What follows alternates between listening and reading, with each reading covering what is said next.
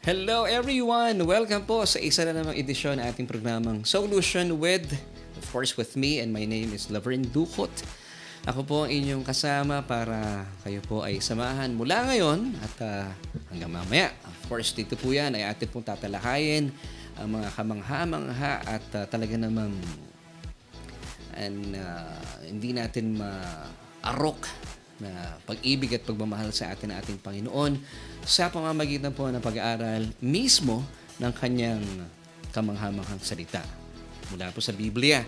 At uh, bago po tayo magtuloy-tuloy sa ating mga pag-uusapan at, at sa ating pong uh, Bible study for tonight, gusto ko muna pong uh, pasalamatan ng Panginoon dahil uh, come Friday, September 1st at 12 in the morning ay uh, ilalabas na po natin via Spotify ang ating pong bagong single na Jesus aking sandigan. Ito po yung uh, awiting napakinggan po natin ngayon lamang po at ito po ay amin pong ni-launch last Sunday sa atin pong uh, online worship celebration. Of course, sa ating church sa sa main, sa Las Piñas at ito rin po inawit sa atin ng Solution Worship sa atin pong pananambahan nitong alas 3 ng uh, hapon sa Solution Grace Church Caloocan. At sa panguna po iyan ng uh, tinig ni uh, Miss Lace uh, uh, Celestino at gusto natin batiin din po siya because uh, she just celebrated her birthday kahapon. So happy happy birthday Lace sa ngalan ng buong uh, Solution Worship at ng buong SGC family. We uh, we are celebrating with you. Happy, happy birthday. At uh, huwag ka mag-alala, pupuntahan ka namin sa bahay mo. At kami ay makikikain. So, happy, happy birthday, Miss Lace Celestino. Yan. Yung tinig po napakinggan natin ay uh, ang tinig po niya, of course, siya po ay bahagi ng Solution Worship. And once again, come Friday, September 1st, ilo-launch na po o ilalagay na, mapapakinggan na po finally sa Spotify ang uh, bago po nating single sa Solution Worship. Part po ito ng second album, Jesus Aking Sandigan. Mula po sa panulat ni Brother Joel Rayo na siya pong ating tagapagsalita last Sunday at kasama po niya nagbigay ng musika. Walang iba kundi si uh, Mark Joseph Gorion. At uh, maraming maraming salamat po sa awiting ito na inyo pong ipinagkatiwala sa amin sa Solution Worship at dalayan ko po na ito po ay magatid sa atin. Uh, patuloy po tayong mamangha na talaga namang uh, wala ka ng iba pang uh, masasandigan kundi ang ating Panginoon. Muli po, yan po yung ating awiting uh, Jesus, aking sandigan. Sa Friday at 12 a.m. ay uh, nilalabas na po ito sa Spotify at sa lahat po ng mga music platforms na available o um, ito po ay talagang mapapakinggan po natin. So please, magkaroon po kayo ng sarili niyong kopya at uh, maging pagpapala po ito at i-share din sa inyong mga kaibigan at pwede niyo po awitin sa inyong mga sambahan. At ang uh, oras po natin, naghatid po itong ating ang awitin sa ganap na 38 minuto makalipas ang ikapito ng gabi. At uh, gusto mo na batiin po lahat ng ating mga kaibigan, mga kasama. Thank you po for joining us tonight. At gusto rin natin batiin ang ating mga kaibigan na nakasama last uh, Friday morning until afternoon ng mga kaibigan natin sa New Creation Ministry sa Real Quezon. Thank you so much Sister Lizelle Pilotin for the invite at uh, binabati natin lahat ng mga pastor at uh, mga leaders ng NCM Real Quezon. Salamat po sa inyong mainit na pagtanggap po sa amin. At uh, of course, binabati rin natin ang uh, media at ang worship team ng NCM Real Quezon. At sa gabi pong ito, nako, napakaganda po natin pag-uusapan. And of course, binabati po natin lahat ng ating mga kaibigan nandyan, ang ating mga suki at nakakita rin po ako ng mga baguhan nating uh, mga kaibigan na nakakasama sa gabi pong ito. And sa atin pong pagtat- pag-uusapan at pagtalakay, importante po na malaman natin ang tunay na ibig sabihin ng mga katagang present bodies, a living sacrifice. Kasi iba po ang paniniwala na marami po sa atin bilang mga mananampalataya. So tonight ay magkakaroon po tayo ng katanungan na kung saan dito po iikot ang ating mga pag-uusapan at gusto po namin kayo po ay ay uh, tumugon sa ating katanungan at gusto namin maging interactive din po tayo. So, for tonight, this is our question. Ano nga kaya ang ibig ipahatid sa atin ng mga katagang present rebodies, a living sacrifice? Ano sa palagay mo? Pwede niyo po ilagay sa ating comment section ang inyong mga palapalagay sa loobin, haka-haka. At uh, syempre po sa ating episode for tonight, it's entitled Present Rebodies, a Living Sacrifice. Dito lang yan, syempre pa sa inyong programa.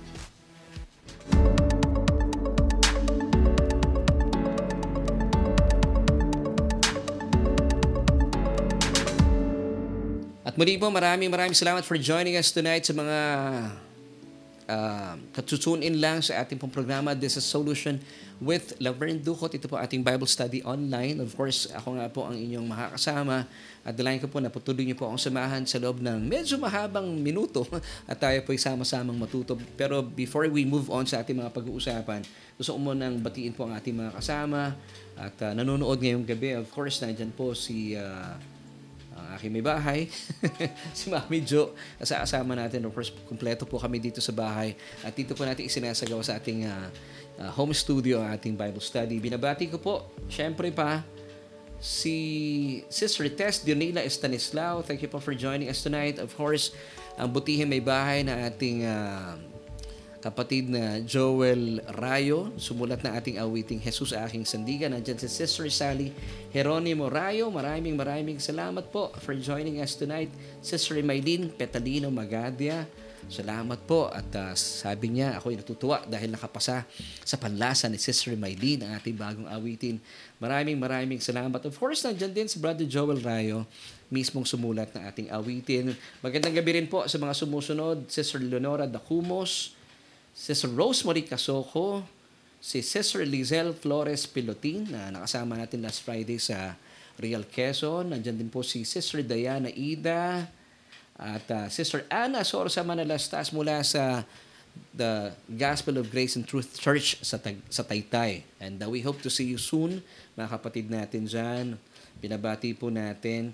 Of course, nandito rin si Sister Jen Oher Oherio ang butihing uh, may bahay ni Brother Albert Oherio. Yan. So, si Kuya Albert ba nandyan naman?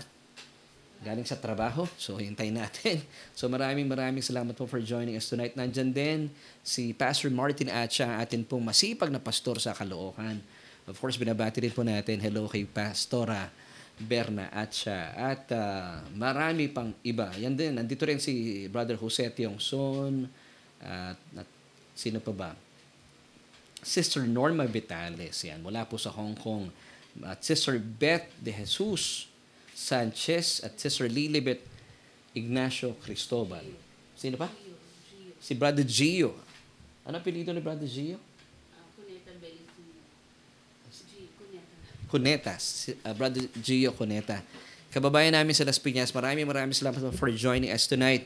At sige po, simulan na po natin ating pag-uusap. And once again, let's go back to our question na ano nga kaya ang ibig ipahatid sa atin ng mga katagang present our bodies a living sacrifice na ito rin po mismo yung mensahe po natin, yung titulo na ating message, present our bodies a living sacrifice. So para sa atin, ano ba ibig sabihin itong present our bodies a living sacrifice? Kasi pangkaraniwan ang nasa isip natin bilang mga mananampalataya na kailangan nating magdusa, magsakripisyo sa buhay na ito, kung paano po nagdusa ang ating Panginoon Heso Kristo, kung paano siya nagsakripisyo eh dapat tularan po natin. Yung ba talaga ibig sabihin ng sinasabi ng Romans chapter 12 verse 1.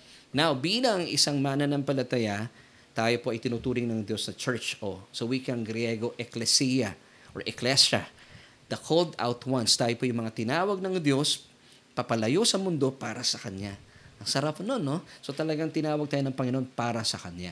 Tayo po ito, the church, the ecclesia. Now, meron po magandang paalala sa atin sa Apostol Pablo Gaya po ng binanggit ko sa atin kanina, na isa pong reminder na kung saan ay meron po tayong dapat isaalang-alang nang sa gayon, kapag ito po yung ating isinaalang-alang, ito po yung pinakamainam nating paglilingkod sa Panginoon bilang isang mananampalataya. So yung atin pong key verses for tonight is found in Romans chapter 12, verses 1 until 2. So basahin po muna natin ang mga talatang ito. I beseech you therefore, brethren, by the mercies of God, that you present your bodies a living sacrifice, holy, acceptable to God, which is your reasonable service. Verse 2 And do not be conformed to this world, but be transformed by the renewing of your mind, that you may prove what is that good and acceptable and perfect will of God. So ano ba talaga ibig pong uh, ipahatid sa atin ng Diyos sa pamagitan po ni Apostol Pablo nang sinabi po niya mga, mga katagang present your bodies a living sacrifice. Now, if you notice, ito pong phrase na to, that uh, you present your bodies a living sacrifice sa uh, Romans chapter 12 verse 2. Alam niyo po ibig sabihin, simpleng kahulugan po nito ay talaga mamamangha po kayo. Nananawagan po si Apostol Pablo na maihayag po o mag-manifest sa ating mga buhay. Pag sinabi natin mag-manifest, makita ng mga tao sa paligid natin. Kasi yung mga unbelievers, especially mga unbelievers, wala po silang tinatawag na spiritual eye. Nagbabase po sila sa kanilang nakikita in the natural. So, ang paanyaya po ni Apostol Pablo bilang mga mananampalataya, kaya sabi niya, I beseech you therefore, brethren, mga kapwa niya mananampalataya, na maipakita po natin, maipahayag o mag-manifest po sa ating mga buhay, yung mga tinapos na gawa ng ating Panginoon. Yun po yung kanyang sakripisyo na makita po sa pamagitan po ng mga tinapos na gawa ng ating Panginoon Heso Kristo. Tayo, kahit nabubuhay po tayo sa mundong ito, madilim, malungkot ang uh, mundo, pero nakikita po sa atin yung kapayapaan, yung kagalakan, yung kasiyahan, yung kagalingan, yung uh, esensya ng isang uh, taong pinatawad na ng Diyos mula sa kanyang mga kasalanan. Kasi kapag ito po ay nakita ng mga unbelievers sa atin, sila po ay mamamangha at talaga namang mahihiwagaan. Anong meron ka? So, ito po yung ating uh, marapat na paglilingkod, yung ating reasonable service sa Panginoon. Kasi kapag napapatanong po yung mga unbelievers sa paligid natin, nabibigyan po natin ng luwalhati ang Diyos. So ito po yung tinatawag na present your bodies a living sacrifice. Bakit bodies? Kasi sa pamagitan po ng ating katawan, ito kasi yung kaagad nakikita po ng mga unbelievers. Ito yung uh, they see things in the natural. Wala silang spiritual eyes eh.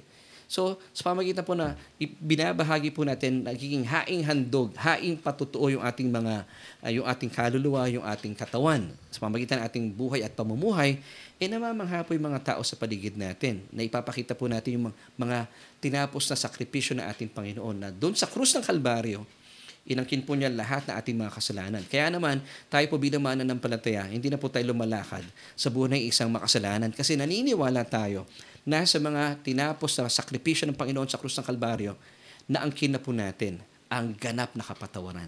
Kaya naman ang buhay po natin sa araw-araw, bagaman tayo po nahaharap sa mga problema ng buhay, sa kadiliman po ng mundong ito, pero lumalakad tayo sa kagalakan dahil naniniwala tayo na meron po tayong maayos na uh, pagtayo sa harapan ng Diyos dahil naniniwala ka na ikaw ay ganap ng pinatawad mula sa iyong mga kasalanan dahil sa mga sakripisyong isinaalang-alang o isinakatuparan ng ating Panginoong Jesus sa krus ng Kalbaryo. So this is presenting our bodies a living sacrifice, which is our reasonable service to the Lord. So ang tawag po dito, bakit natin ipinapakita po itong mga sakripisyong ito? Dahil ang tawag po dito ng Biblia ay divine exchange banal na pagpapalitan na kung saan sa krus ng Kalbaryo, inangkin po ng Panginoong Heso Kristo ang lahat ng mga hindi kagandahang mga bagay gaya ng kasalanan, karamdaman, kalungkutan, depresyon, lahat po ng mga bagay na isipin nating hindi mabubuti, inangkin po ito ng ating Panginoong Heso Kristo sa kanyang katawan, puot at galit ng Diyos. Of course,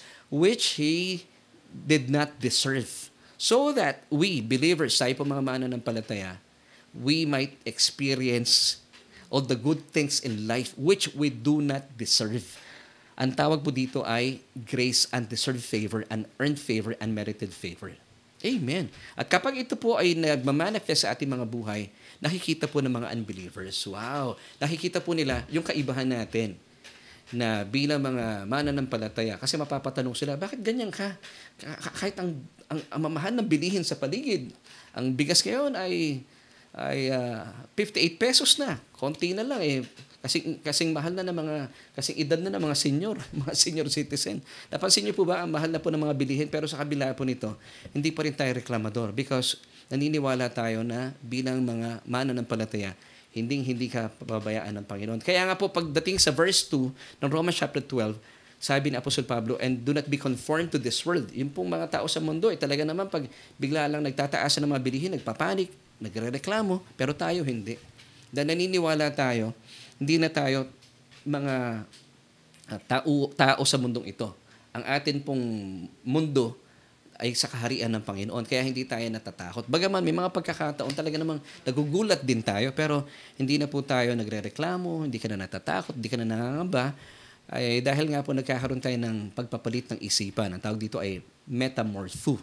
At the more po na nauunawaan natin ang mga katotohanan ito, ay talaga pong napapatunayan natin sa ating mga buhay yung mga bagay na wasto, kalugod-lugod, at uh, sakdal na kalooban ng Panginoon. Di ba yun ang sabi ng Romans chapter 12 verse 2, And do not be conformed to this world, gaya po ng sistema ng mga unbelievers, but be transformed by the renewing of our minds, that we may prove what is that good, acceptable, and the perfect will of God. Amen. So, this is what living sacrifice means.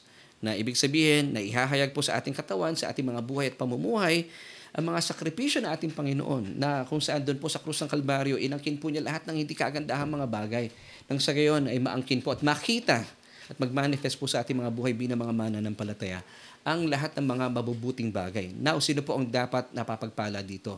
Yung mga tao sa mundo, yung mga unbelievers. At kapag nakita po ito ng mga tao sa mundo, ito po yung ating reasonable service sa Panginoon. Napapagpala sila. Napapatanong sila. Nahihiwagaan sila sa atin. Ngayon, hindi na po nila maiwasan. Sasabihin nila sa kanilang mga sarili o sasabihin nila sa atin. Alam mo, yung Diyos na sinasamba mo, gusto ko ring sambahin. Tulungan mo nga ako. Gusto kong tanggapin ang Diyos na iyong pinaglilingkuran. So, hindi mo namamalaya, nakakapag-evangelize ka pa. So, this is what living sacrifice really means. Amen? So, ang, ang ganda po ng sinasabi sa atin, Apostol Pablo. Dahil, bilang mga mananampalataya, ito po ang naisin ng Panginoon. Bakit tayo po hindi nagko-conform sa mundo? Because bilang mananampalataya, tayo po nakipag-isa na kay Kristo. Nararanasan po natin, kahit po madilim ang mundo, nararanasan po rin natin yung buhay na ganap at kasiyasiya. At ito nga po ang promise sa atin ating Panginoong Jesus sa John 10 verse 10. B, yung ikalawang bahagi, basahin po natin sa magandang balita, Biblia. Sabi ng Panginoong Jesus mismo, naparito ako upang ang mga tupa, sino po yung mga tupa? tayo mga mananampalataya ay magkaroon ng buhay na isang buhay na masagana at ganap. Amen! At kapag ito po ay nakita ng mga unbelievers sa ating mga buhay, this is uh, this is uh, our reasonable service, Panginoon. Kasi napapapurihan po, hindi nila namamalayan, napapapurihan po sa buhay natin, nabibigyan natin ng lawalhati ang Diyos. Pamagitan ng nakikita nila sa ating mga katawan. Amen. Sa ating kaluluwa. Nakita nila, punong-puno tayo ng kagalakan, ng kapayapaan. Even though itong mundo na natin ay talaga naman papadilim ng papadilim, pero yung mga mukha natin ay patuloy pong nagliliwanag. Bakit?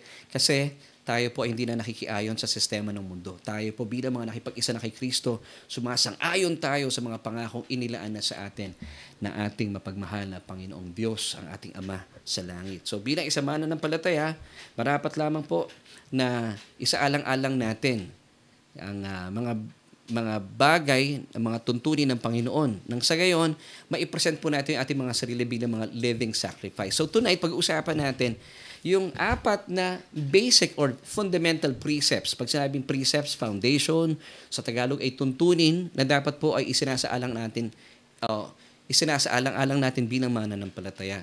Kasi ito po ay mga tuntunin, simple lang, na hindi po natin dapat na uh, hindi binibigyan ng pansin. Na pangkaraniwan, kung bakit marami po sa mga mananampalataya ang hindi po nananagumpay sa buhay, ay dahil hindi po masyado nabibigyan ng pansin itong uh, mga precepts na ito. Fundamental, basic, na inilaan na po sa atin ng Panginoon na dapat po makita po sa ating mga buhay. Now, ito po ang tatalakayin natin sa araw pong ito. Now, ano po itong apat na fundamental precepts na inilaan po ng ating Diyos sa sambahan ng uh, kanyang bugtong na anak na si Kristo. So the answer is found in Acts chapter 2 verse 42. And they, sino po yung they dito? The early church continued steadfastly in the apostles' doctrine and fellowship in the breaking of bread and in prayers. So in the early church, uh, early days ng uh, mga apostoles, the church then devoted themselves sa apat na mga precepts na ito, sa apat na tuntunin. Once again, ito po ay inilaan na po ng Diyos sa kanila at uh, ito rin po inilaan po sa atin bilang mga church, bilang eklesiya.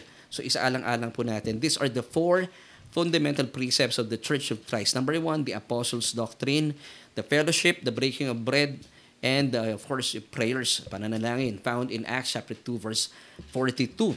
So bilang mananampalataya, para tayo po ay makita po yung ating mga sarili bilang mga haing buhay, isaalang-alang po natin itong importanteng apat na mga tuntunin. Once again, ito po ay dapat nating hindi uh, kinakaligtaan dahil napaka-importante. Isipin niyo po, apat lang. Madili lang naman po na ito po ay atin pong uh, isaalang-alang. So isa-isahin po natin ang mga tuntuning inilaan na po sa atin ng Diyos para sa atin pong paglago bilang ah, mga mananampalataya. So, isa-isayin po natin ito. So, number one, God wants His children to have their own local church. Now, tayo po bilang mga mananampalataya, at ito po ilagi ko po ipinapaalala sa atin sa ating programa na as a, a believer, as a born-again Christian, nung tayo po itumanggap sa ating Panginoong Heso Kristo at nakipag-isa na rin po sa Kanya, we are automatically part of a universal church. Pero hindi po sapat yon. Dapat tayo po ay meron pa rin pong tinatawag na mga local church. Bakit, Laverne? This is a good question. Nang sa gayon, ay maisa katuparan po natin, maisa alang-alang po natin yung, yung unang precept yung unang tuntunin na inilaan na po sa atin ng Panginoon na kung saan na tayo po ay makakapag-aral ng uh, doktrina ng mga apostoles. Now, God wants His children to have their own local church. Why? Number one, to study the apostles' doctrine. Bakit po apostles' doctrine? Kasi po, ipinapaalala po ng Biblia dito na importante bilang mga mananampalataya, hindi po tayo basta-basta gumagawa ng sarili-sarili natin mga doktrina. Because I believe firmly that doctrine really matters. Importante po ito. Now, para po sa akin, napakahalaga po ng doktrina kasi kung hindi po wasto ang doktrinang ako po bilang pastor o bilang mga pastor sa mga na kasama nating nanonood kasi kung mali po yung ating mga uh, doktrinang itinuturo hindi lamang po tayo ang maliligaw eh makapanliligaw pa tayo ng ating mga mga kapatiran, yung mga tupang ipinagkatiwala sa atin ng Panginoon. Pero kung tama naman po yung doktrina ating itinuturo at pinapaniwalaan, hindi ka maliligaw. At uh, hindi mo rin maililigaw yung mga tupa na ipinagkatiwala sa atin ng Panginoon. Amen. Ephesians, oh, 1 Timothy chapter 4 verse 16 tells us, Take heed to yourself and to the doctrine. Continue in them, for in doing this, you will save both yourself and those who hear you. So, importante talaga, even po sa Diyos, doctrine matters. Kasi kaya nga po isinulot ang Biblia. Kasi napakahalaga po ng doktrina. Now, dapat po talaga, sabi nga nung Acts chapter 2 verse 42, and they, yung early church, continued steadfastly in the apostles' doctrine.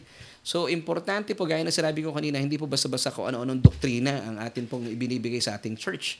Now, pag sinabi natin doktrina, hindi rin po ito yung mga pagtuturo ng mga inspirational messages lang o mga marketplace uh, uh, messages. Hindi lamang po iyon. Kasi hindi lamang po yung motivational. Dapat uh, ito po ay gospel. Pag sinabing gospel, ito po ay umiikot, umiinog kay Kristo at sa kanyang mga tinapos na gawa sa krus ng Kalbaryo. Ang, ang uh, gospel po, hindi po ito tumutukoy sa sampung kautusan. Kasi ang maraming mga Krisyano sa nakala po nila, yung pagsunod sa kautusan, yun po yung uh, ebanghelyo. Hindi po. Ang ebanghelyo po ay tumutukoy kay Kristo at sa kanyang mga tinapos na gawa sa krus ng Kalbaryo. So ito po ay ay talagang particular po dito ang Diyos. Dahil alam niyo po ba, may paalala po si Apostol Pablo na kapag mali po yung doktrina ating itinuturo, Siyempre, kayo po yung maliligaw at makapanliligaw kayo ng ibang mga tao, gaya pa ng binasa natin kanina sa 1 Timothy chapter 4 verse 16. Now, alam niyo po ba, kapag mali po yung doktrina ng ating pinaniniwalaan at itinuturo, may kaakibat po itong sumpa. At sabi nga po ni Apostol Pablo na dapat daw pong parusahan ng mga tagapagturo. Sabi niya, sinama niya ang kanyang, ang kanyang sarili at iba pang mga apostoles and even yung mga anghel sa langit. Take note ha, kung meron daw pong nagtuturo ng mga anghel galing sa langit ng maling doktrina, maling ibanghelyo, dapat po silang sumpain o parusahan.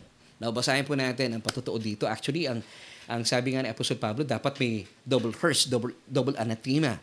Galatians chapter 1 verses 8 till 9. Basahin po natin ang mga talatang ito.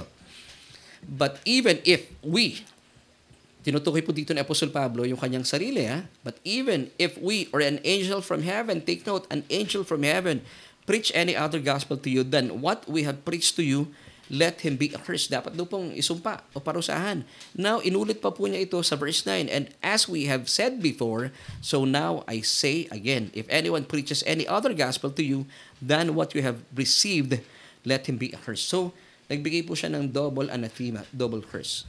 Now, bakit po kaya nararanasan po ng mga tagapagturo yung, yung sumpa.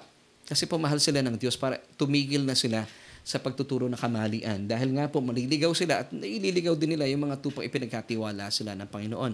Now, what is doctrine?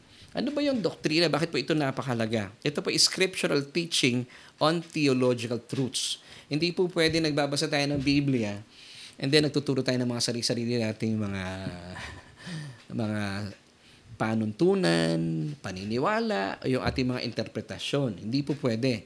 Dapat po ito nakabase sa katotohanan ng orihinal na pagkakasulat ng Diyos. Hindi tayo pwede mag-imbento ng ating mga sarili-sarili mga interpretasyon. Dapat po ito ay nakabase sa tunay na kapahayagan ng salita ng Panginoon. So bilang mga mananampalataya, as for pastors, kung ano po yung mga teaching, yung doctrine sa kanilang pinapaniwalaan. So tayo po, suriin po natin yung mga doktrina ng ating uh, mga napapakinggan at itinuturo sa ating mga churches. Now, sinasabi po ng iba, eh, pastor, hindi naman ako bishop, hindi naman ako evangelist, hindi naman ako pastor, bakit ko pa susuriin? Alam niyo po, kung kayo po ay sumusunod sa ating ministeryo, as a Christian, I believe, we must be a theologian. Kasi pag hindi po tama yung doktrina natin, pwede kayo malusutan ng kalaban. At mararanasan nyo yung double curse, yung double anathema. Kasi napaka-particular po ng Panginoon. Ayaw po niyang uh, babuyin o sirain ng sino man yung mga tinapos na gawa ng ating Panginoong Heso Kristo sa krus ng Kalbaryo. Kasi kung magtuturo lamang po kayo ng mga marketplace uh, messages, tapos sasabihin po ninyong ito ay uh, gospel, eh hindi po natin binibigyan ng balor, hindi natin binibigyan ng kahalagahan yung mga tinapos na gawa na ating Panginoon, yung sakripisyo ng Panginoon Heso Kristo sa krus ng Kalbaryo. Hindi po ito papayagan ng Diyos Ama. Amen. So kapag mabuti po at tama po yung ating uh, doktrinang pinapaniwalaan at itinuturo, papansin po ninyo, meron kayong ma- maayos na uh, kaugnayan sa Diyos. Vertically speaking, hindi ka natatakot sa Diyos. At gayon din po, horizontally speaking, meron kayong maayos na pakikipag-ugnayan, pakikipagrelasyon sa inyong mga kapwa-tao. Amen at amen. So, bilang isang mananampalataya, I suggest, kasi ito po'y bahagi ng uh, uh, fundamental precepts, importante, na tanungin po ninyo yung mga pastor niyo, ano ba yung ating pong pinapaniwalaan, pastor? Ano ba yung doktrina po natin? Alam niyo kung bakit? Kasi bilang miyembro ng inyong church, karapatan niyo po itong malaman. Kasi nakasalalay po dito yung inyong buhay bilang mananampalataya. Kasi kung kayo po, alimbawa, ano, isang mananampalataya pero natatakot kayo sa Diyos. Mukhang mali pong doktrina ang inyong pinapakinggan. Eh, ako, malaking epekto po ito sa inyong buhay sa araw-araw. Now, alamin po natin na ano ba yung tinuturo ng inyong mga pastor. Sabi niyo, Pastor, ano po ba yung doktrina uh, inyong pinaniniwalaan at uh, itinuturo? Na huwag po kayong mangimi kasi karapatan niyo po ito Gaya po ng sinabi ko kanina, karapatan niyo po itong malaman bilang isang miyembro ng inyong sambahan. Na uulitin ko po sa inyo, ang, ang Ebanghelyo po, hindi po ito tumutukoy sa mga kautusan ni Moises. Hindi po ito yung lumang kasunduan ng kautusan. Pag sinabi po nating Ebanghelyo, ito po ay tumutukoy kay Kristo at sa kanyang mga tinapos na gawa sa krus ng Kalbaryo na naitatag, na, na established sa kanya pong kamatayan.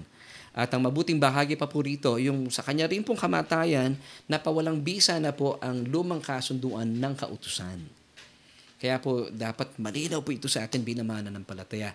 So, as a member of your church, kagaya po sa aming church, sinasabi ko sa kanila kung ano po yung doktrina aking tinuturo kasi importante po ito. For example, dito tayo, maging basic lang tayo. Ano ba ang paniniwala ko po bilang pastor sa aming church at kasama po na aming mga uh, kapastoran sa aming uh, church sa SGC Main, sa Las Piñas at uh, sa SGC uh. Naniniwala po kami na to, talakayin po natin ano pong paniniwala namin sa Biblia. Kung kayo po ay kasama na po natin sa ating programa, tinatayo ko po bilang pastor at pinapaniwalaan ko po na ang Biblia ay ang mismong salita ng Diyos. Because I believe in 2 Timothy chapter 3 verse 16, tinatayo ko po talaga that, that the, the Word of God, the Bible is the Word of God. Now, basahin po natin ang talatang ito.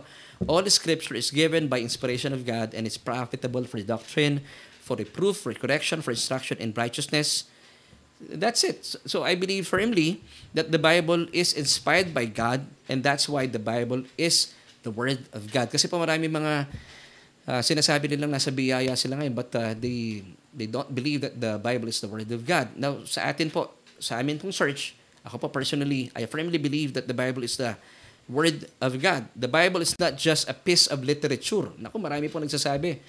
Mga sabi nila, sa grace daw po sila, that the Bible is just a piece of literature. But for me, it is not just a piece of literature or it does not contain the Word of God. But the Bible is the Word of God. Yan, nakasulat po yan sa ating screen. Ito po ang tinatayuan ko at malino po itong sinasabi ko sa aming mga members. So number two, Para po malinaw sa atin, ano ba yung, kung tatanungin niyo po ako, dapat po tinatanong niyo talaga yung mga pastor. Ako po personally, I firmly believe that the Bible is infallible or incapable of error. 2 Timothy 3.16 and is profitable for doctrine, for reproof, for correction, for instruction in righteousness. Ang Biblia po ay hindi po, ang salita ng Panginoon ay hindi po nagkakamali dahil ito po ang ating saligan sa pagtuturo ng katotohanan, sal- saligan sa pagtatama sa maling katuruan, saligan sa pagtutuwid sa likong gawain at sa pagsasanay para sa matuwid na pamumuhay. Kaya po naniniwala po ako with all my heart that uh, the Bible is infallible or incapable of error. Number three, I firmly believe that the Bible is inerrant or error-free because it is complete, sufficient, authoritative, effective, active, and the only standard of truth. Ito lamang po yung ating basihan ng katotohanan. Proverbs 30 verse 5, Every word of God is pure. He is a shield to those who put their trust in Him. Amen. So pag sinabi nating inerrant, ito po ay kawalang mali o kawalang kamalian. Wala po talaga yung matatagpo ang kamalian dito. Deuteronomy 29 verse 29, The secret things belong to the Lord our God, but those things which are revealed belong to us and to our children forever, that we may do all the words of this law. So ito po yung pinakamataas nating saligan ng katotohanan. Amen. Hindi po tayo gumagamit po ng ibang uh, mga salita. Hindi tayo uh, di natin sinasaligan yung at, ating mga salita, yung ating inter- interpretasyon. Di po. Tayo po, ang saligan natin ay ang salita, ang hindi nagkakamaling salita ng Panginoon. Kaya po importante na tayo po ay meron po mga local church nang sa gayon, we study the apostles' doctrine. That's number one. Dito na tayo sa number two. God wants His children, like you and me, to have the, their own local church. Why?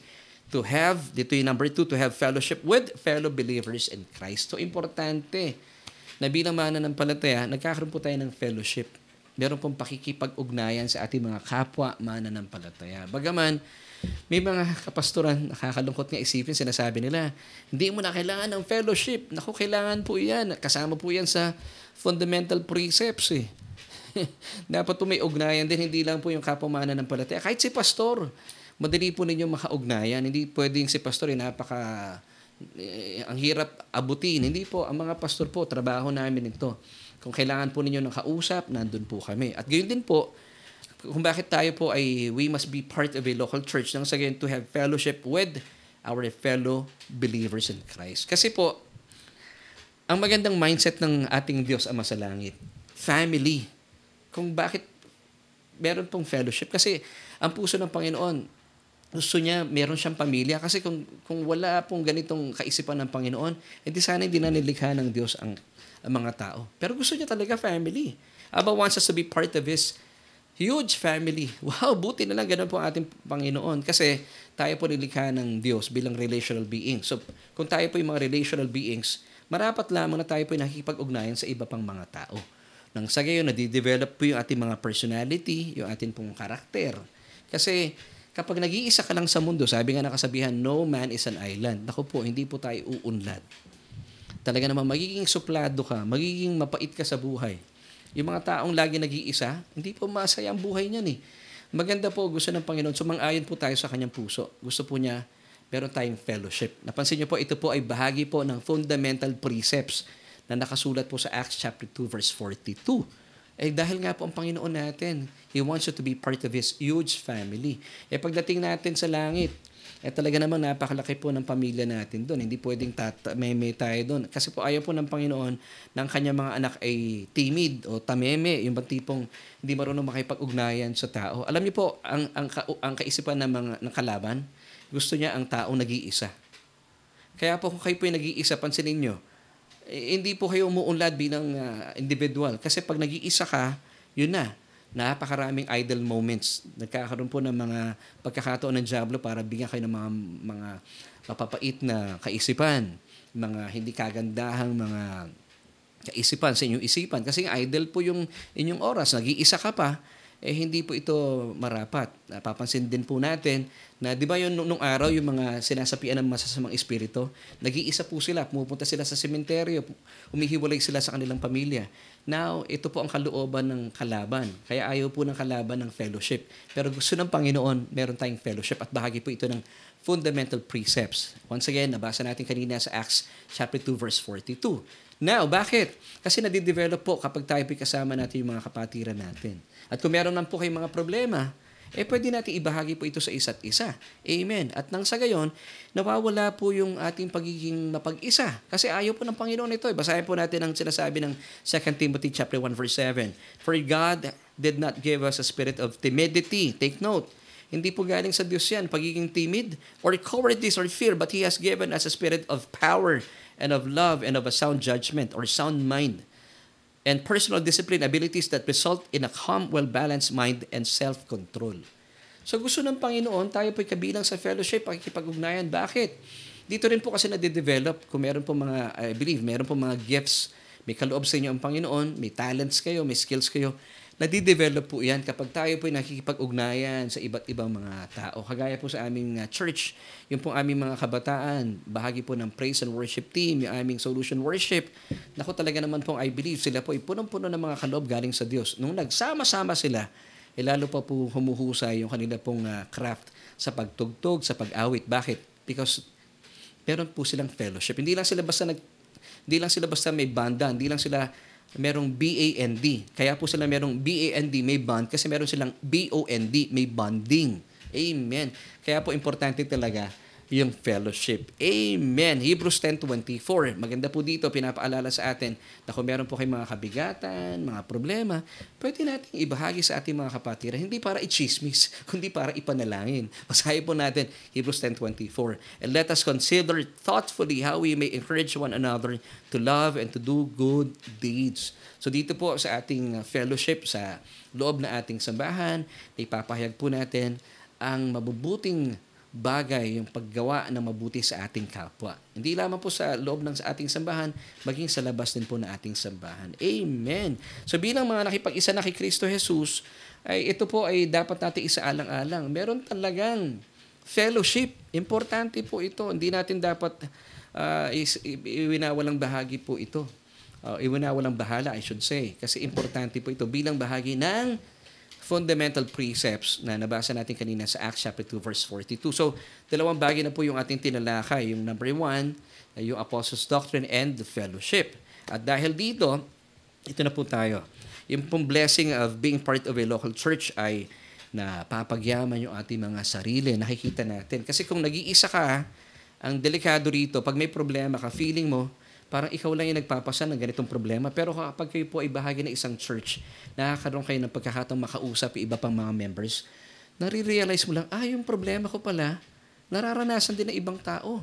Minsan nga, na, na, napapag, uh, kumpara mo na, yung problema ko pala ay mas maliit lang sa pinapasan ng ng isa ng iba pang aming mga kapatiran. So, sa pamagitan po nito kapag kayo po ay nagpapalitan ng inyong mga saloobin, damdamin, nagkakaroon po ng palakasan. Amen. Nagpapalakasan kayo sa isa't isa. At nakikita mo na kung siya po, may mga pagkakataon na siya po yung nakawala na sa problemang yon eh, magkakaroon ka rin ng lakas ng loob na, ah, pansamantala lang itong problema ito kasi makikita mo sa iyong mga kapatiran na sila po ay nakalaya na doon.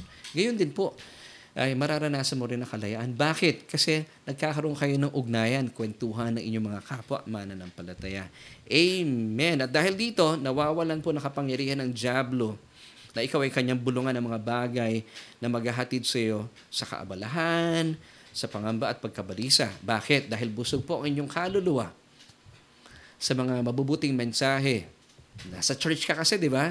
Nakapakinig ka ng uh, doktrina ng mga apostoles. Ito po yung ebanghelyo ng ating Panginoon. At napapagyaman din po ating mga kaluluwa ng mga, mensahe ng kabutihan ng Diyos mula po sa inyong mga kapatiran, sa inyong mga local church na kinabibilangan. So talaga napaka-importante po na tayo po'y bahagi ng isang local church. Amen. At dahil po dito, ay dito na tayo, no, mga kapatid, ha?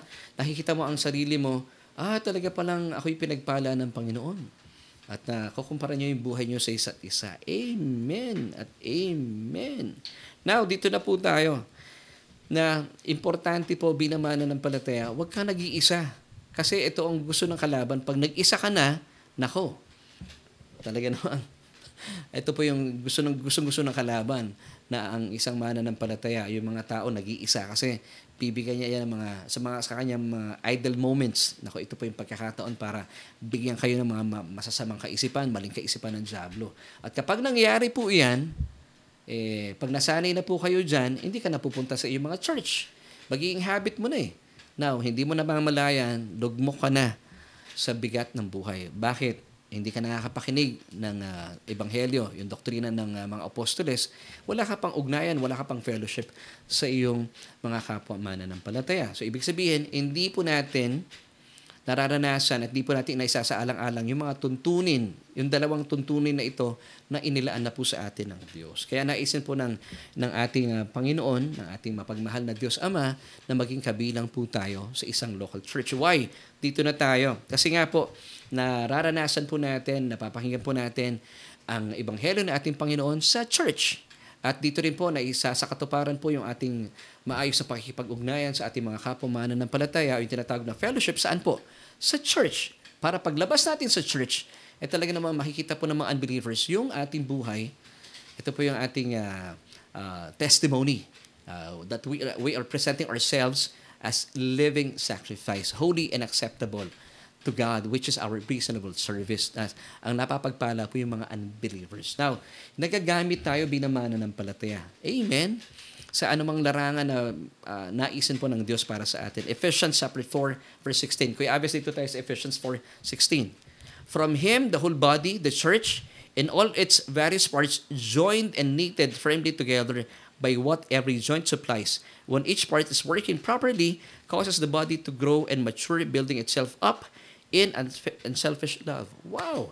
So kagaya po sa aming uh, church, uh, ako nga po nagpapasalamat sa Panginoon kay Brother Joel Rayo last Sunday. Ang ganda po ng message niya na kapag meron kang vision, alam niyo po, naalala ko, meron kaming vision nung nagsisimula po yung aming sambahan ng Solution Grace Church na doon ko lang na-realize last Sunday as I was listening to Brother Joel's message. Sabi ko, Panginoon, in three years time, ang bilis po ng pag-unlad, ang pag... Uh, uh, ang paglago na aming sambahan because available po at nakikita po sa aming sambahan still uh, up to this time yung four fundamental precepts ng Acts chapter 2 verse 42. Na talagang kinakailangan po natin itatag ang, uh, ang sambahan para nakakapakinig ng salita ng Panginoon. At mainam po sa aming church, hindi lamang po sa Las Piñas and even sa Caloocan, after church, meron kaming fellowship. Wow, napapagyaman po ang uh, mga mananampalataya. At nagagamit po ang bawat miyembro na yung kanilang mga talento, yung kanilang giftings. Kaya po, ang bilis po ng pag-unlad na aming sambahan. Amen and amen. Now, kung bakit din po meron pong local church, dito na tayo sa number three. God wants His children to have their own local church. Why? To receive the Holy Communion. Nako, importante po itong uh, Holy Communion that every Sunday, of course, no, sa church po ginagawa na natin to. And uh, I would also encourage people, uh, Christians, na pwede nyo rin naman po itong gawin sa inyong mga uh, sa inyong mga sariling tahanan. Pero bakit po natin isinasagawa po ito sa ating local churches?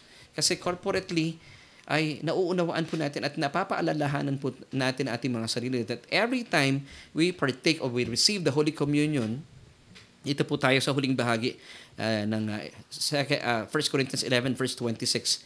Basahin ko lamang po itong uh, mga talatang ito.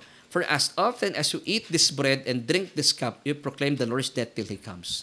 So, sa sa uh, church po, na isasagawa natin yung breaking of bread. This is a uh, a picture of the Holy Communion. Bakit? Kasi po every time we partake or we receive the Holy Communion, we eat the bread. Ito po ay sagisag ng katawan ng ating Panginoon Heso Kristo.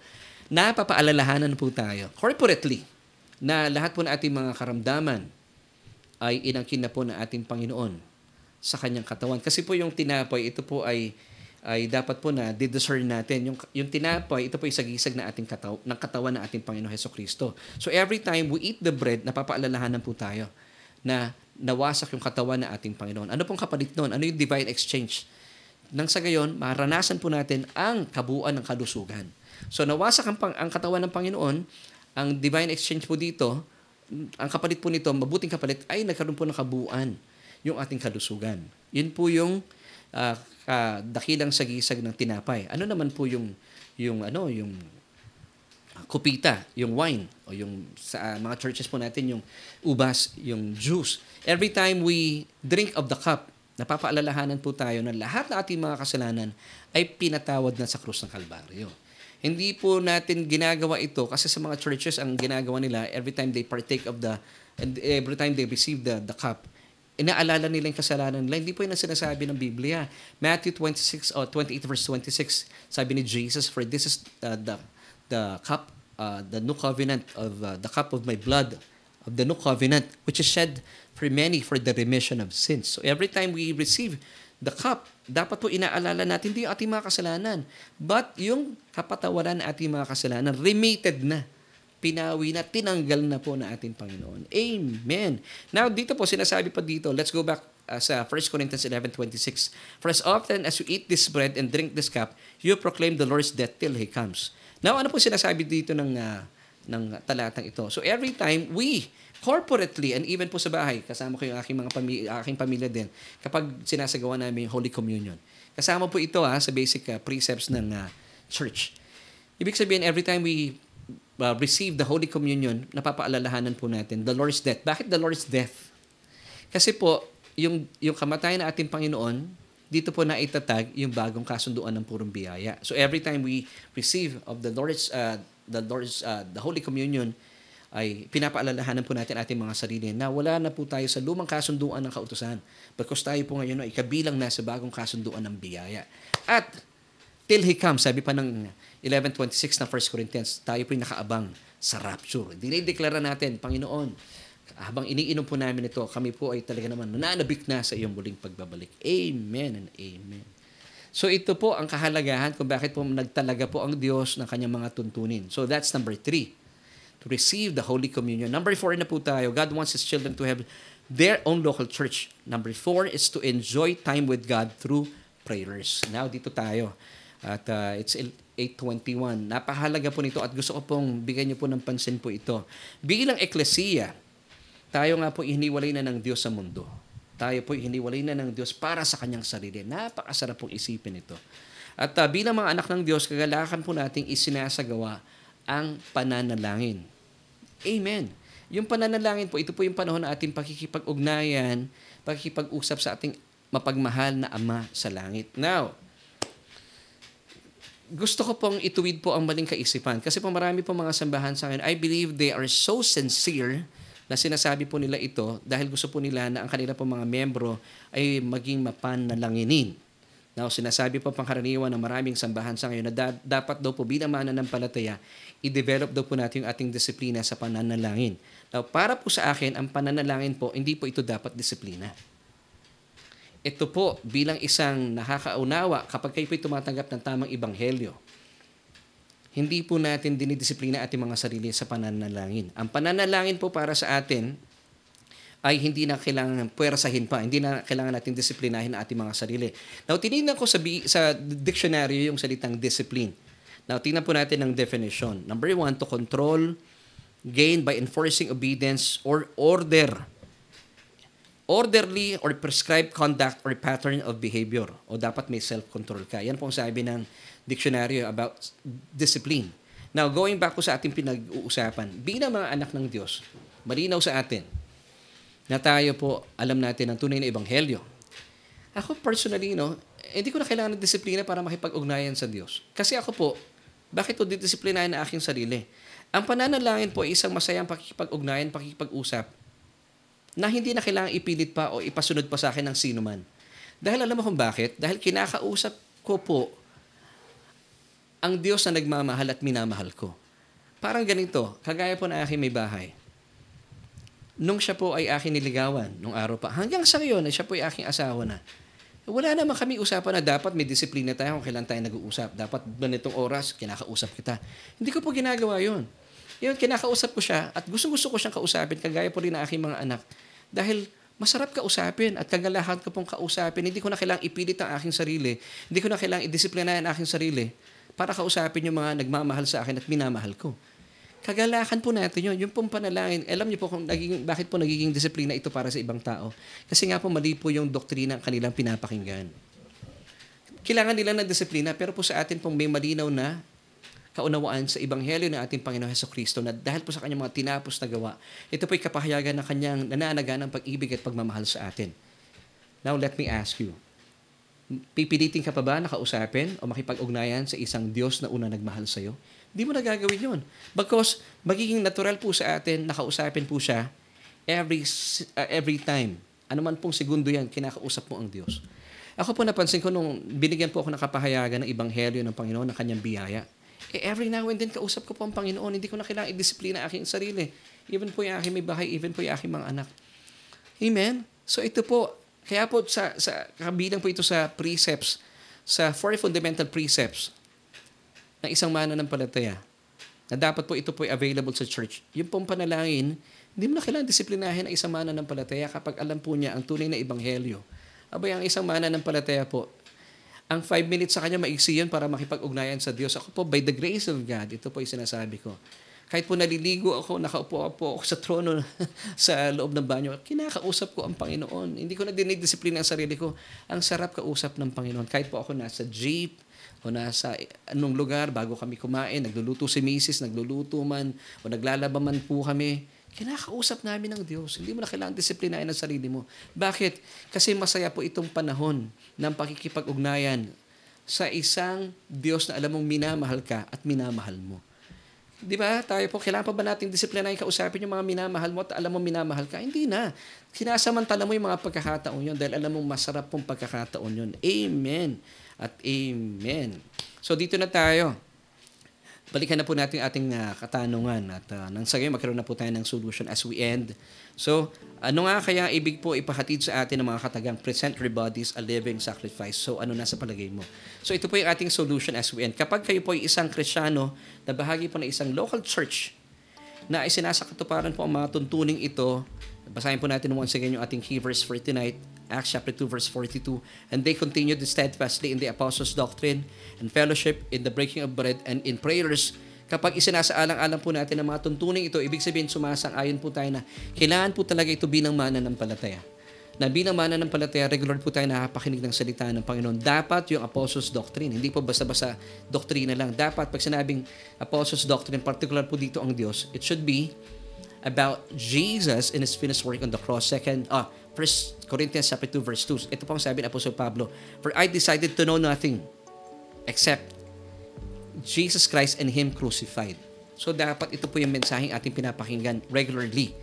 Ikalawa, dapat po bilang mananampalataya para po makita po sa ating buhay yung yung uh, pinapresent natin ating mga buhay bilang living sacrifice. Nakikita po ng mga unbelievers yung mga sakripisyo yung buhay na na paghahain ng ating Panginoon sa ating mga sa sa ating buhay. Yung yung yung uh, kapatawaran kagalakan nakikita po yung yung buhay natin na punong-puno ng ng biyaya ng mga unbelievers. Dapat lagi po tayo nakakapakinig ng salita ng Panginoon dapat bahagi po tayo ng local church para meron tayong fellowship that's number two and number three na isasagawa rin po natin ang pagtanggap ng Holy Communion. Amen. At number four, dito po ay talagang corporately at napapalala, napapaalahan po tayo sa ating uh, palagiang pananalangin. Amen at amen. At kapag kumpleto po itong uh, apat na precepts na ito, alam niyo kapatid, hindi po ninyo pipilitan ang inyong mga sarili bagkos ay makikita po ng mga unbelievers sa ating mga katawan, magmamanifest, maipapahayag ang ating buhay bilang haing buhay na ating pong pinakamainam na paglilingkod sa Diyos dahil napapapurihan po natin ang Diyos dahil ang mga unbelievers po ay namamangha. Amen. So bilang mananampalataya, isaalang-alang po natin itong apat na fundamental precepts. And once again, as we end, let's go back to this verse, Acts chapter 2, verse 42. And they, yung they po dito, mga mananampalataya in the early church, at alam ko po na ito po ay lapat lamang po sa atin sa ating kapanahonan. And they continued steadfastly in the apostles' doctrine and fellowship in the breaking of bread and in prayers. Amen and amen. So kaibigan, thank you po for joining me tonight. So bilang mananampalataya, para kung uh, kayo po ay marahil na naranasan po ninyo, kayo po ay nanlulupay-pay sa buhay, alam niyo kung bakit? Hindi po tayo sumasang-ayon sa mga tuntunin na ibinigay na sa atin ng Panginoon. Apat lang ito eh. Mga kapatid, uh, you, as a believer, you must be part of a local church. Ito po ay importante talaga. Kasi pag wala po kayong local church, hindi po ninyo mararanasan itong mga tuntunin na ito. The Apostles' Doctrine, the fellowship, the breaking of bread, and yung prayers. So mga kapatid, kung kayo naman po ay napagpala sa ating mga pinag-usapan, make a decision. Dapat talaga ay uh, isaalang-alang po natin ito bilang mananampalataya. Nang sa gayon, makita po sa ating buhay yung ating pinakamainam na paglilingkod sa Diyos. At makikita po ito ng mga tao sa mundo. At talaga namang magnify po nila ang buhay natin na nanagana sa biyaya ng ating uh, Panginoong Diyos. So kaibigan, kung kayo po ay napapaisip na, Laverne, Pastor, gusto ko maranasan itong buhay na yan. Pero wala pa po kayong relasyon sa Panginoon. Imposible po na maranasan nyo yung pangako niya na buhay na ganap at kasiyasiya. Eh, anong gagawin ko, Pastor? All you have to do, Tanggapin po natin ang Panginoong Jesus. Meron pong paanyaya sa inyo ang ating Diyos. Nakilalanin po natin ang kanyang bugtong na anak bilang inyong Panginoon at tagapagligtas. At kilalanin sa inyong puso na siya po ay nabuhay na maguli mula sa kamatayan. So, ibig sabihin, na tayo po ay uh, buksan po natin ating mga labi, kalinsabi ng ating mga puso, at sundan po yung panalangin ito. At uh, manampalataya po kayo, kayo po ipapakinggan ng ating Diyos sa langit. So let's pray. Sabihin niyo po ito, O Diyos, kinikilala kong aking sarili na walang kakayahan para iligtas sa aking buhay. Kaya naman, Jesus, simula po sa oras na ito, tinatanggap kita sa aking puso bilang aking Panginoon at sariling tagapagligtas. Dahil naniniwala po ako sa iyong kamatayan doon sa krus ng Kalbaryo. Pinawi mo ng lahat ng mga kasalanan ko. At naniniwala din po ako na kayo po ay nabuhay mula sa kamatayan. At dahil dito, bilang anak mo, ay talaga namang pinapatotohanan sa iyong harapan, ako ay pinaging matuwid na. Salamat po, Ama, sa kaligtasang iyong ibinigay sa akin. At maraming salamat din po ng aking pangalan ay nakasulat na sa Aklat ng Buhay. Amen at Amen. Kung kayo po ay sumabay sa panalangin ito, manampalataya po kayo, kayo po iligtas na at uh, nakakaasa po kayo sa kaligtasan, kagalakan, buhay na ganap at kasiyasaya na, ma, na ma, marapat lamang po na isa alang-alang po natin itong uh, basic precepts o yung tuntunin na inilaan sa atin ng Panginoon. Amen. At para naman po sa ating mga kapatid, mga mana ng palataya na marahil uh, for, uh, for the past uh, days ay nararanasan mo itong mga nakalipas na mga panahon. Parang hindi ako nananagumpay, Pastor. Alam niyo po kung bakit? It's about time for you to make a decision na makita po sa ating buhay, isa alang-alang po natin itong four fundamental precepts. Dapat po talaga you should be part of a local church. Dapat po, gaya po na sinasabi ng Hebrews 10.25, hindi po natin pina-forsake yung assembling of ourselves together with other believers as well. Dapat po talaga umaattend tayo sa ating uh, church nang sa gayon, nararanasan po natin yung pakikinig ng Ebanghelyo, yung fellowship, yung pong breaking of bread, that's Holy Communion, and of course, yung atin pong sama-samang pananalangin. So kaibigan, I would like to pray for you. At uh, ang kinin po natin, kung kayo po ay may mga schedule tuwing Sunday, bigay natin sa Panginoon. Wala pong imposible sa Diyos. Let's pray. Aming Diyos, maraming salamat po sa kapatid na ito na siya po ay nabubuksan ng kanyang puso. Na gusto po niyang maranasan at siya po ay sumang-ayon sa mga basic na precepts po na inilaan mo sa iyong mga anak na nakasulat sa Acts chapter 2 verse 42. Na yung apat po ng mga tuntuning ito ay uh, maranasan po namin sa aming mga buhay. Na kami po ay magdesisyon na at magkaroon ng pagkakataon at ng panahon na makapag-attend ng church every Sunday na inilaan mo po sa amin bilang yung mga anak. Na hindi po namin dapat, uh, hindi binibigyan ng panahon na amin pong uh, pagdalo sa aming pagtitipon gaya po ng iyong paanyaya sa amin at paalala sa Hebrews 10.25. Nang sa gayon, patuloy po namin maranasan at mapakinggan ang iyong ebanghelyo. Magkaroon po kami ng uh, regular na pakikipag-ugnayan o fellowship sa aming mga kapwa mananampalataya at uh, corporately maranasan po namin ang pagtanggap po namin ng banal na Santa Cena or Holy Communion at corporately kami rin po ay makapanalangin at uh, samantalahin po namin aming pagkakataon na makipag-ugnayan at uh, sa inyo dahil ito po isang napakasarap at masaya at uh, talaga namang uh, masayang pagkakataon na makipag-usap po sa inyo sa pamagitan ng pananalangin. Salamat po sa katotohanan ito at salamat Panginoon kayo po ang gagawa para sa amin at mararanasan po namin ang buhay na ganap at kasiyasiya na pangako po sa amin ng yung bugtong na anak na si Jesus. Ito po aming panalangin sa matamis sa pangalan ng aming Panginoong Jesus. Lahat po tayo magsabi ng Amen at Amen.